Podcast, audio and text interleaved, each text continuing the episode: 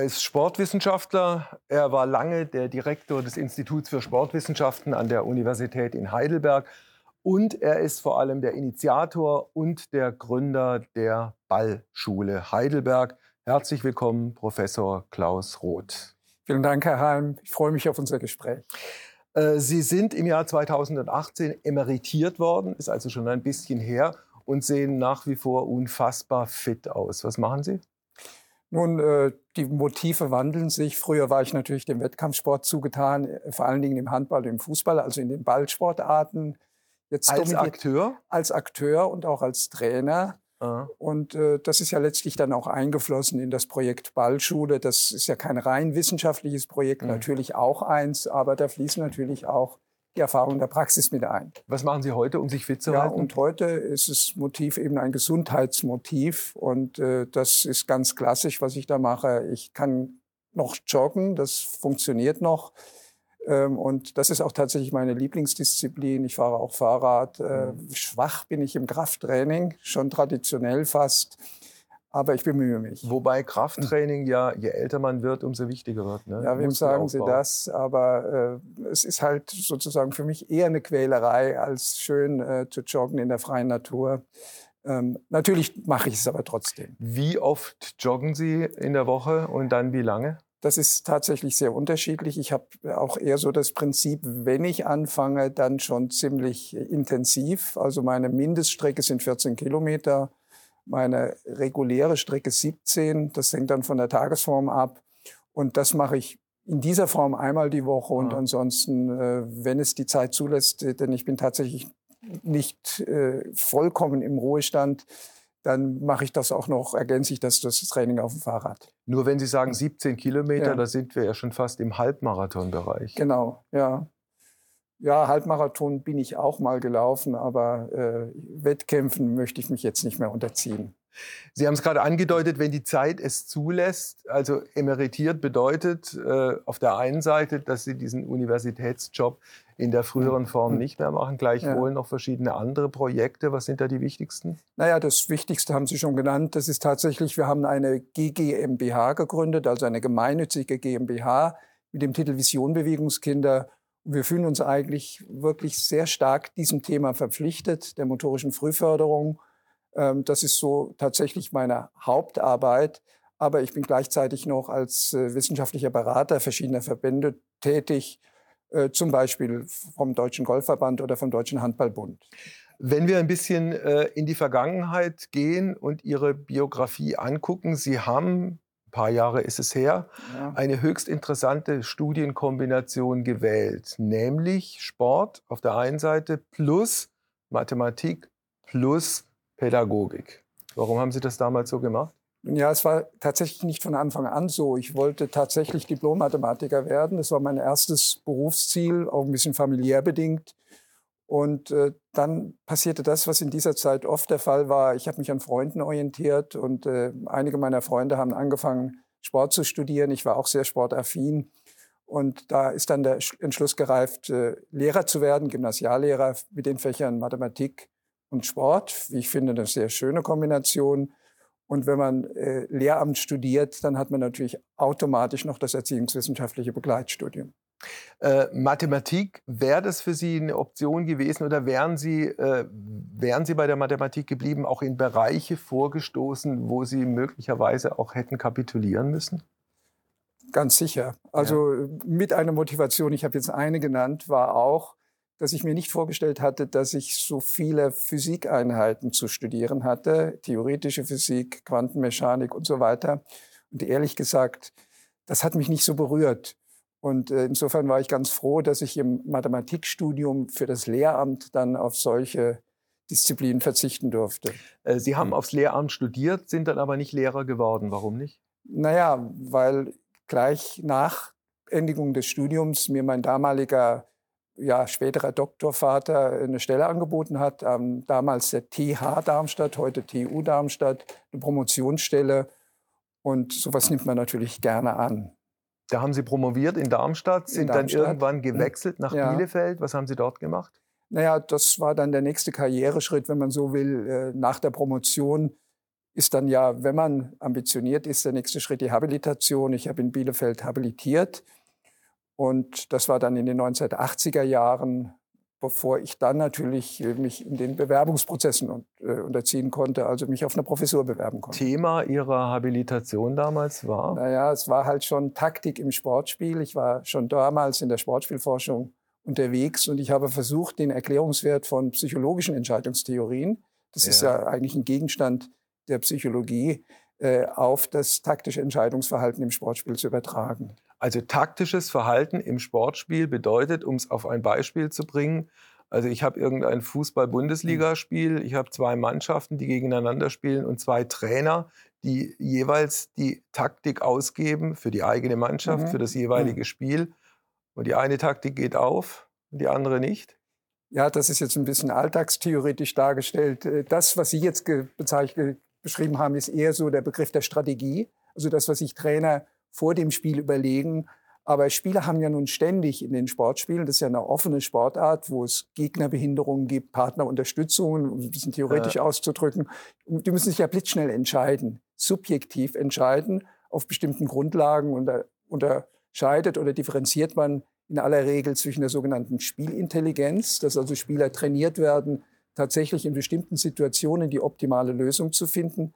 Auf der anderen Seite ist aber im Sportspiel, und das sagt man, da sind wir Deutschen ja nicht unbedingt immer vorne dran, die sogenannte spielerische Kreativität von Bedeutung. Aha. Ich muss ja auch überraschende Dinge tun. Wenn ich immer die gleichen Lösungen wähle, werde ich nicht erfolgreich sein. Wenn wir gerade dabei sind, kann denn Spielintelligenz äh, auch bestimmte körperliche Defizite oder äh, technische Probleme am Ball ausgleichen?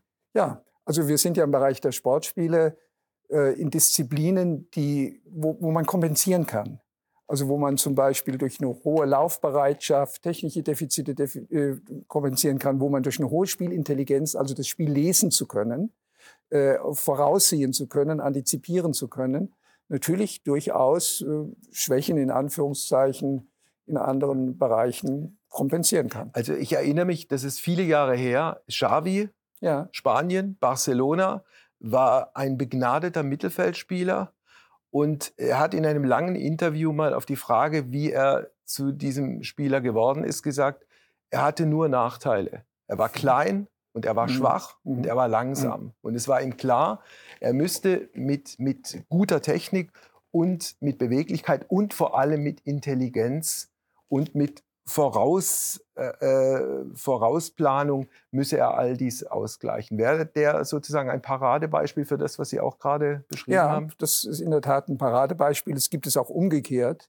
äh, dass sozusagen jetzt Defizite im taktischen Bereich äh, ausgeglichen werden könnte, können durch andere Tugenden, die jemand mitbringt. Allerdings wird nach oben mit zunehmender äh, zunehmendem Spitzenniveau in der Bundesliga oder gar in der Champions League die Luft dünner. Also da lassen sich richtige Schwächen eigentlich nicht mehr platzieren. Wer denn, um auf eine ganz andere Sportart zu kommen, äh, Jan Ulrich das Gegenbeispiel, also ein Radfahrer, von dem alle gesagt haben, der bringt die idealsten Voraussetzungen mit, die es für diesen Sport überhaupt nur gibt. Aber Armstrong, lassen wir die Dopinggeschichte, die mhm. doppelte mal mhm. weg, aber Armstrong war einfach im Kopf äh, stärker. Ja, also dann sieht man, dass auch vermeintlich Sportarten, bei denen es mehr eindimensional auf bestimmte Kompetenzen ankommt, durchaus auch diese mentale, zumindest diese mentale Komponente haben.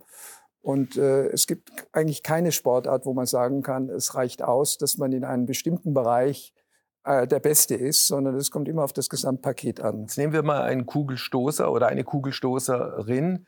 Spielt da abgesehen von den körperlichen Abläufen, die ja viel komplexer und schwieriger sind, als man das beispielsweise im mhm. Fernsehen sieht, spielt da die Psyche eine größere Rolle äh, als bei einem Ballsportler, der hat immerhin 90 Minuten Zeit, einen Fehler auszubügeln?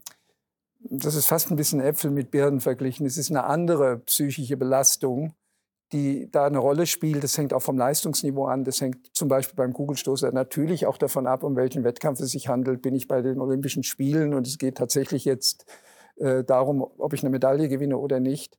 Äh, ich, selbstverständlich äh, ist der Sportspieler mehr über längere Zeiträume gefördert. Das muss aber nicht unbedingt die leichtere Aufgabe sein, weil ja auch durch wechselnde Spielstände, durch wechselnde Spielverhältnisse ständig Anpassungen notwendig sind. Ja. Der Kugelstoßer kann seinen Wettkampf relativ gut vorausplanen. Äh, wir sind jetzt ein bisschen vom Weg abgekommen, ja. insofern, als wir, was Ihre Stationen angeht, in Bielefeld waren. Dann ja. waren Sie in Berlin ein paar Jahre ja. und sind dann Mitte der 90er Jahre nach Heidelberg gekommen. Warum? Nun, äh, es war der nächste Karriereschritt. Ich war jetzt nicht über ehrgeizig und habe jetzt unbedingt darauf geschaut, dass es eine, eine höherwertige oder eine Position war mit besserer Ausstattung, aber das hat sicher auch eine Rolle gespielt. Ich komme doch im weitesten Sinne hier aus der Region und äh, hatte einfach schon von vornherein das Gefühl, dass Heidelberg so etwas wie meine neue Heimat werden könnte und das ist es auch geworden. Äh, was waren, wenn Sie zurückdenken, Mitte der 90er Jahre Ihre Startvoraussetzungen bei dem Job, den Sie da angetreten haben? Ja, einerseits schwierig, weil mein Vorgänger war eine Koryphäe in der deutschen Sportwissenschaft. Das ist ja dann immer nicht so ganz einfach. Damals war ich, das war 1994, noch nicht so alt für dieses Amt des Institutsdirektors. Äh, das war sicherlich eine kleine Hypothek, aber er war großartig. Er hat mich unterstützt. Und war das? Äh, das war der Professor Hermann Rieder. Ich glaube, er wird einigen hier in der Region noch bestens bekannt sein. Und äh, zum anderen war das natürlich äh, ein großartiges Institut, was auch äh, jetzt in Deutschland ein großes Renommee besitzt und äh, auch heute noch. Und es war insofern jetzt eine große Ehre und von der Ausstattung her auch wirklich so, dass ich in meinen Bereichen sehr gut arbeiten konnte. Ihr Name wurde und wird immer in Verbindung gebracht mit der Ballschule Heidelberg. Ja. Was war die Idee und wie war die Realisierung damals vor vielen, vielen Jahren? Naja, das hat sehr viel mit der Biografie, die Sie jetzt gerade angesprochen haben, zu tun. Ich hatte in Darmstadt einen Schwerpunkt im Bereich der sogenannten koordinativen Fähigkeiten. Äh, das ist so ein Begriff, der außerhalb des Sports vielleicht vielen gar nicht so richtig etwas sagt. Wir alle wissen, es gibt die Kondition. Das sind übergreifende Komponenten wie Kraft, Ausdauer und zum Teil auch Schnelligkeit. Aber man geht davon aus in der Trainingswissenschaft, und das ist auch nachgewiesen, dass durchaus auch, was die Bewegungssteuerung und Regulation betrifft, es allgemeine Kompetenzen gibt, die man schulen kann. Das war mein Schwerpunkt in diesem äh, Teil. In Bielefeld, das wurde ja bereits gesagt, ging es um die Taktik. Und in Berlin, das war jetzt vielleicht auch Zufall, äh, war der Schwerpunkt eigentlich meiner Forschung auf das motorische Lernen gerichtet. Im Sport würde man sagen, auf das Techniktraining. Und da hatte ich nun diese drei Bereiche, Koordination, Taktik, Technik. Und plötzlich kam dazu, dass ich das Gefühl hatte, ich habe jetzt genug Grundlagenforschung gemacht. Ich möchte jetzt was für die Praxis tun. Dann wurde es zusammengepackt, nicht einzeln, und daraus ist dann das Konzept der Ballschule entstanden. Motorisches Lernen, ja. kann man das an zwei, drei Beispielen kurz äh, erklären? Und naja, festmachen? motorisches Lernen ist, wenn Sie mal an den Sportunterricht denken, die Schüler sollen zum Beispiel eine Hocke über einen Bock erlernen, dann ist das ja etwas, was erlernt werden muss. Das tut man wie in allen Lernbereichen in der Schule. Man erleichtert zunächst mal die Bedingungen, stellt also ein Trampolin hin statt, ja. äh, macht den Bock ein bisschen niedriger dann werden diese Dinge überlernt. Das gehört auch zum motorischen Lernen, dass es sicherer ist, wie wenn ich ein Gedicht auswendig lerne. Das kann ich ja nicht auf, aufsagen, wenn ich es einmal gelesen habe. Äh, dann werden, lernt man dies quasi zu stabilisieren oder zu variieren, je nachdem. Also eine Hocke würde man stabilisieren, eine Sportspieltechnik muss man variieren können. Und schließlich gibt es noch den Aspekt der Automatisierung. Das alles gehört zum motorischen Lernen. Automatisierung heißt, ich muss eine Bewegung ausführen können, ohne dass ich Aufmerksamkeit zuwende. Wie wichtig ist der Faktor Motivation? Es gibt ja auch Kinder, die äh, vielleicht nicht die sportlichen mhm. äh, Fähigkeiten mitbringen wie andere Kinder oder die von, von, von zu Hause überhaupt keine Förderung erfahren und sich eh nicht trauen, in so einem Verbund mit, mit anderen und mit Gleichaltrigen äh, sich da äh, sportlich äh, zu betätigen. Ja, vielen Dank für die Frage. Jetzt sind wir mittendrin in der Ballschule. Die Motivation, wir nennen das das Prinzip der Freudbetontheit. Äh, ist ein ganz, ganz wesentlicher Faktor. Das wissen Lernpsychologen schon seit 200 Jahren, dass Motivation lernförderlich ist. Mittlerweile haben wir auch neurowissenschaftliche Belege dafür. Also wenn ein Kind etwas tut und es besser tut, als es erwartet hat, gibt es sogenannte Dopaminausschüttungen. Das führt zu Erlebnissen der Freude und erhöht die Lernbereitschaft. Und das ist eines der vier Prinzipien der Ballschule. Die drei anderen? Drei anderen ist die Entwicklungsgemäßheit. Das ist, glaube ich, äh, trivial. Äh, unsere Programme reichen ja von 18 Monaten, also mit Kindern, die gerade mehr oder weniger das Laufen gelernt haben, bis hin eben zum Grundschulalter. Und äh, wir müssen immer darauf achten, in unseren Lehrplänen, die alle in Buchform erschienen sind, wird immer darauf geachtet, dass die jeweiligen Lernziele in der sogenannten Zone der nächsten Entwicklung der Kinder liegen.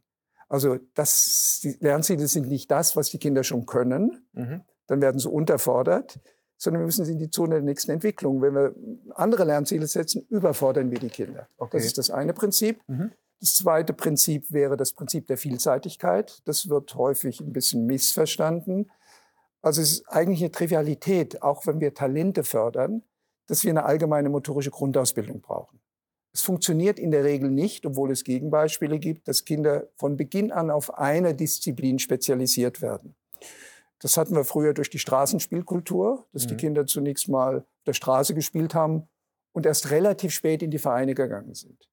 Äh, zu meiner Zeit lag das durchschnittliche Vereinseintrittshalter bei 11,5 Jahren. Äh, heute liegt es bei 4,5 Jahren.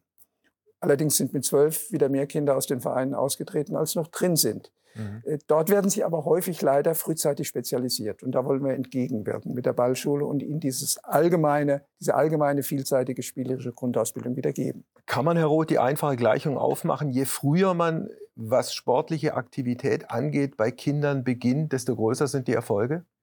Ja, also es kommt jetzt darauf an, wie Sie die Erfolge definieren. Also das gilt aber tatsächlich für alle Kinder, also für die talentierten Kinder. Und es gilt aber auch natürlich für Kinder, die wir heute leider auch vermehrt haben, die sich nicht ausreichend bewegen. Sie wissen ja vielleicht, dass wir am Ende der Grundschulzeit eigentlich nur noch etwa 12 Prozent der Jungs haben und 8 Prozent der Mädchen, die sich gemäß den Richtlinien der WHO ausreichend bewegen. Das ist belegt durch repräsentative Studien. Das heißt, wir haben ein großes Problem des Bewegungsmangels mit all den negativen Konsequenzen, die das aktuell, aber auch für das weitere Leben hat. Was bewirkt, wer oder was bewirkt diesen Bewegungsmangel? Was sind da die wichtigsten Faktoren? Ja, die wichtigsten Faktoren sind in der Tat äh, die Institutionalisierung des Sports in, in der Kindheit. Also was ich gerade gesagt habe, der Sport wird in die Vereine verlagert. Äh, das freie informelle Sporttreiben ist nicht mehr möglich. Äh, ich glaube, die verlängerten Sitzzeiten durch die Mediennutzung brauchen wir hier nicht äh, noch mal näher aufzurollen. Die sind hinlänglich bekannt. Aber es kommt auch verstärkt hinzu, dass Kinder immer mehr auch außerhalb der Schule mit, mit äh, Fortbildungen, sage ich jetzt mal, wie Chinesisch lernen, Musikunterricht und so weiter. Es fehlt das Zeitbudget. Ganz davon abgesehen, fehlen auch die Bewegungsräume. Und Hauptproblem, viel zu viele Kinder, die einfach übergewichtig sind? Das ist eine der Folgen, die naheliegendste Folge. Wir haben in der Tat 15 Prozent Kinder in Deutschland aktuell, die entweder adipös sind oder übergewichtig. Das ist eine leider erstaunlich hohe Zahl, die auch tendenziell immer noch mehr anwächst. Erreichen Sie mit der Ballschule solche Kinder? Das Und wenn ist, ja, wie erreichen Sie die? Das ist unser Ziel. Wir erreichen die vor allen Dingen deshalb, weil wir ein Angebot sind, wo die Kinder nicht sofort in Wettbewerbssituationen gebracht werden. Das heißt, die Kinder spielen nach den Prinzipien der Entwicklungsgemäßheit, der Freudbetontheit und den beiden anderen, die ich noch nicht genannt habe, und bekommen jetzt gar nicht so richtig mit, ob sie jetzt nun leistungsstark oder leistungsschwach, es gibt keine Verlierer, keine Sieger. Und insofern. Die sind können, in einem geschützten Raum ein Stück weit. Ja, also nicht so, dass, dass sie jetzt in irgendeiner Weise geschont werden. Wir belasten die Kinder schon. Ähm, und im Extremfall haben wir auch Programme, wenn Kinder eben nicht integrierbar sind in normale Sportangebote mhm. für übergewichtige Kinder, für Kinder mit ADHS. Also da haben wir überall evaluierte Programme dafür. Sie wollten noch zwei Punkte ansprechen, zu denen Sie bislang nicht gekommen sind. Welche sind das? Ja, das dritte ist äh, eigentlich das wichtigste Alleinstellungsmerkmal der Ballschule. Wir setzen sehr stark auf implizite Lernprozesse. Das heißt? Das heißt, wir Menschen lernen ja explizit oder implizit. Explizit lernt man zum Beispiel in der Schule, wenn man ein Gedicht auswendig lernt, wenn man mathematische Formeln sich aneignet. Äh, und implizit ist das sogenannte erfahrungsgeleitete Lernen. Ich lerne etwas, ohne dass ich weiß, dass ich gerade etwas lerne, ohne dass ich das auch unbedingt erklären kann. Bleiben wir mal im kognitiven Bereich. Wenn Sie mhm. mich jetzt fragen, ich habe noch keinen grammatikalischen Fehler entdeckt in Ihren, in Ihren Fragen. Aber ich schon. okay, aber Sie könnten vermutlich, ich vermute das einfach mal, nicht alle grammatikalischen Regeln benennen, die Sie benutzen. Äh, und so ist es oft, wenn Sie einen Mittelfeldspieler im Fußball anhalten und fragen, warum hast du gerade den Pass gespielt? Ja. Dann wird er Ihnen vermutlich zwar irgendetwas sagen, aber ob das tatsächlich entscheidungsrelevant ist, eine andere Sache. Also man lernt sehr viel implizit Und das ist die kindliche Form des Lernens. Ja. Jetzt sind wir bei einem Faktor, den man vielleicht als Intuition bezeichnen kann. Also Intuition ja. im Sinne von, äh, ein Mittelfeldspieler kriegt einen Ball und hat zwei, drei Möglichkeiten, äh, ja. was damit zu veranstalten. Ich bin übrigens als Moderator auch oft in dieser Rolle äh, des Mittelfeldspielers, weil der Gesprächspartner erzählt mir was und ich habe ein paar Möglichkeiten. Ich kann ja ich kann weiter nachfragen, ich kann den Punkt quasi für beendet erklären, ja. ich kann in die eine Richtung, ich kann in die andere Richtung fragen. Ja, ja. so geht es mir jetzt auch gerade ein bisschen mit der Antwort. Äh, also intuitiv würde ich sagen, äh, würde ich den Begriff eher im Bereich des taktischen Entscheidungsverhaltens ja. verorten. Okay. Äh, jetzt geht es darum, dass man sozusagen Bewegungsabläufe erlernt ah. und die nicht unbedingt, also der Umkehrschluss ist, man darf in der Ballschule, wenn man Ballschulübungsleiter ist, nicht korrigieren. Also es werden keine Handlungsausführungen, Bewegungsausführungen korrigiert. Ja. Es werden wohl Anweisungen gegeben, welches Spiel zu spielen ist und es werden bestimmte Regeln vorgegeben. Aber die Kinder sollen einfach erfahrungsbedingt lernen. Das funktioniert gut. Vielleicht noch eine letzte Anmerkung. Ja. Psychologen haben festgestellt, dass wir Menschen, jetzt nicht Kinder, wir Menschen 70 Prozent von dem, was wir können, eigentlich implizit erwerben. Und nur 30 Prozent durch explizite angestrengte Lernprozesse. Und wenn wir bei Kindern sind, dann äh, steigert sich diese 70 Prozent auf 80, 90 Prozent und das nutzen wir voll aus. Okay. So eine Geschichte kostet auch Geld. Wie haben Sie sich in all diesen Jahren finanziert, Herr Roth? Ja, da war es nun wiederum wirklich ein großer Glücksfall, dass ich hier in Heidelberg am Ende angekommen bin, weil es hier in der Region tatsächlich viele Menschen mit ihren Stiftungen gibt, aber auch äh, Unternehmen, die sich dem Sport und auch dem Kindersport verpflichtet fühlen. Äh, in unserem konkreten Fall war es so, dass zunächst einmal die Manfred-Lautenschläger-Stiftung uns sehr verdienstvoll geholfen hat mit der Stelle eines Geschäftsführers, der es uns ermöglicht hat, mehr mit Schulen und Vereinen zu kooperieren. Denn das ist ja letztlich unser Geschäft dann, dass wir dies an die Kinder heranbringen wollen. Aktuell ist es so, dass wir gefördert werden von der Dietmar Hopp Stiftung. Äh, das ist bekannt, dass Dietmar Hopp ja über die TSG Hoffenheim hinaus auch sehr, sehr viel tut im medizinischen Bereich aber auch in der Kinder- und Jugendsportförderung. Sport ist ein enorm wichtiger Faktor, letztlich in jeder Gesellschaft. Fangen wir vielleicht mit dem Breitensport an. Äh, ich weiß, wir hatten uns vor, vor dieser Aufzeichnung mal unterhalten, worüber könnten wir reden. Und Sie haben gesagt, also Sie seien nicht der, der, der Sportsoziologe und der Sportpolitiker, der große Erklärungen gibt über die integrative Wirkung äh, des Sports. Äh, gleichwohl haben Sie ja im Lauf der vielen Jahre da auch die ein oder andere Erfahrung gemacht, die Sie uns jetzt auch äh, mitteilen können. Ja, das ist jetzt natürlich ein Thema, das vermutlich die restliche Zeit dieses Gesprächs füllen könnte. Es werden ja viele Funktionen, gesellschaftliche Funktionen dem Sport zugeschrieben. Da muss man gleich mal vorab sagen, diese Funktionen, die man gerne hätte äh, im Zusammenhang mit dem Sporttreiben, sind nicht alle wissenschaftlich belegt.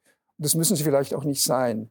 Äh, aber die reichen natürlich von Dingen, die man ganz klar nachvollziehen kann. Natürlich hat der Sport für den Einzelnen eine Gesundheitsfunktion, eine biologische Funktion könnte man auch sagen.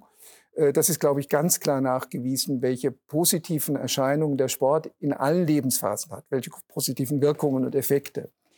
Äh, ebenso klar ist, glaube ich, auch, dass der Sport äh, jetzt insgesamt diese Integrations- oder Inklusionswirkung haben kann, entfalten kann, die natürlich nicht automatisch auftritt. Und äh, das betrifft sowohl jetzt Flüchtlinge, Migranten, aber auch eben Kinder mit äh, körperlichen, psychischen oder geistigen Beeinträchtigungen. Alle die können im Sport und Sportverein ihre Heimat finden. Und es gibt hin bis zu ökonomischen äh, Wirkungen, die der Sport ohne Zweifel hat, Funktionen, die er ohne weiteres hat und äh, natürlich auch eine Unterhaltungsfunktion. Also wenn wir uns Fußball im Fernsehen anschauen oder Olympische Spiele, dann ist es für viele etwas, was einen hohen äh, Freizeit- und Unterhaltungswert für sie hat. Also diese Liste könnte ich jetzt sicherlich noch weiter ergänzen. Äh, wie gesagt, äh, die, die Nachweise, ob diese Funktionen nun tatsächlich wirksam werden, äh, die müssen im Sport zum Teil auch selbst erbracht werden. Also wenn Sie es gerade ansprechen, Herr ja. Roth, äh, das ist natürlich Fernsehgucken äh, in Zeiten einer Fußball-Weltmeisterschaft eine ambivalente Geschichte. Auf der einen Seite als Fußballfan möchte man natürlich möglichst viel sehen und auf der anderen Seite wissen wir, diese Weltmeisterschaft findet in einem Land statt, in dem unsere Standards in vielerlei Hinsicht äh, nicht eingehalten werden. Wie halten Sie es mit dieser Fußballweltmeisterschaft? Ähm, ich nehme an, Sie wollen eine ehrliche Antwort, ja, äh, weil das so eine Frage ist, mit der man jetzt ich antworte Antwort dann ehrlich zurück nicht unbedingt punkten kann, weil es natürlich beide Auffassungen und Meinungen gibt. Ja. Nicht gucken, gucken. Ähm, also meine persönliche Entscheidung, die ich getroffen habe, ist tatsächlich, dass ich mir die Spiele anschauen werde. Das kann ich jetzt irgendwie begründen, weiß aber selbst, dass es dafür, für die Begründung, die ich jetzt gerade gebe, äh, viele Gegenargumente gibt, die auch mit gleicher Berechtigung angeführt werden können. Also für mich ist es einfach so, Entscheidungen sind ja oft Kosten-Nutzen-Abwägungen. Äh, für mich wäre das quasi, wenn ich jetzt, weil ich so gerne Fußball gucke und weil ja. ich ein Fan von Fußballturnieren bin und seit der ja. Weltmeisterschaft in Schweden 1958 kein einziges verpasst habe und vielleicht auch nicht mehr so viele mir anschauen kann, wäre das eine Eigensanktion, äh, die mir für mich mit hohen Kosten verbunden wären. Ich würde einfach diese Spiele gerne gucken. Das ist das eine. Und das andere, äh, Kosten Nutzen.